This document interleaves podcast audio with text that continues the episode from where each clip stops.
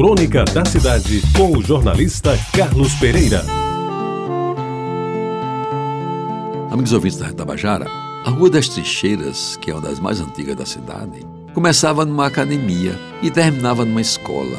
Tinha início, como até hoje, na Praça Venâncio Neiva, onde funcionava a Academia de Comércio Epitácio Pessoa. E acabava na Avenida João da Mata, em Jaguaribe, no prédio da Escola de Artífices, que abrigava meninos e rapazes que não passavam no exame de admissão ao ginásio do Liceu Paraibano e ou filhos de pais que não tinham posses para bancar os estudos no Colégio Pio X.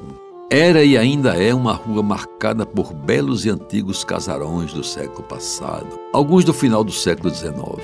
É o estilo que os artistas chamam de Art Deco, ou coisa parecida. Membros da família Ribeiro Coutinho moravam naquele sítio, sendo de destacar uma das mais belas vivendas da cidade, aquela casa vizinha antiga Câmara Municipal, que hoje não sei se é repartição pública, está em ruínas ou quem sabe virou até estacionamento. De notar também o velho e belo sobrado da esquina com a João Machado, onde por muito tempo residia o meu colega de turma de liceu, Marcos Odilon, ex-prefeito de Santa Rita. Aliás, os Ribeiro Coutinho elegeram as trincheiras e a João Machado como locais para morar construindo nessas duas avenidas as mais bonitas e bem montadas residências da cidade na década de 50 do século passado.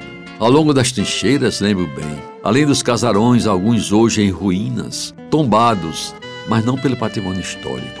Aparecia com destaque a matriz de Nossa Senhora de Lourdes, igreja preferida pela classe média, mercê de sua localização e dos sermões conservadores e incisivos do Monsenhor Almeida, ferrenho crítico dos comunistas e da esquerda em geral, a quem não poupava duras reprimendas, sobretudo pelo ateísmo de que essas ideologias estranhas eram impregnadas. A bem sortida merceria dos Delgado, na esquina da Irineu Joffre, servia aos que moravam em torno, em torno das trincheiras. A variedade dos produtos que oferecia atraía até pequenos comerciantes que, como meu pai, ali acorriam para adquirir especiarias mais em conta.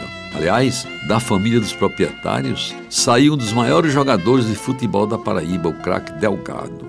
Alto, magro, excelente dominador de bola, eficiente cabeceador e, sobretudo, dono de incrível ginga, qualidade que o ajudou a ser contratado pelo Corinthians de São Paulo, onde jogou algumas temporadas. Aí, meus amigos, de tudo que tinha Rua das Teixeiras, sem dúvida, a melhor imagem que permanece comigo é a bela balaustrada.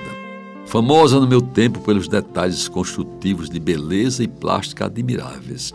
Era, em termos mais técnicos, o coroamento de um muro de arrimo que não deixava Jaguaribe desmoronar no enorme buraco natural onde começavam ou terminavam outros bairros como os das Armas, Cordão Encarnado, Varadouro e Ilha do Bispo. Para mim, à época, a balaustrada das trincheiras era uma das coisas mais belas que João Pessoa tinha para mostrar. E não era raro ver-se jovens, crianças e velhos, namorados e casais, ao entardecer, principalmente no verão, ali reunidos, passeando de mãos dadas ou sentados nos, bolsos, nos toscos bancos de madeira, Será que eles ainda existem? Aguardando o romântico momento em que o pôr do sol aparecia por trás das chaminés da portela. Era um mágico instante de beleza, ternura, cores e fantasia, a que só faltava o bolero de Ravel, como se faz hoje na Praia do Jacaré. Quem, como eu, viveu em Jaguaribe naqueles tempos, sabe da importância da balaustrada das trincheiras nas nossas vidas, e é profundamente lamentável que os órgãos públicos, notadamente a Prefeitura da capital, nada façam para preservar um dos mais ricos patrimônios históricos desta João Pessoa que já tem 433 anos. Você ouviu Crônica da Cidade com o jornalista Carlos Pereira.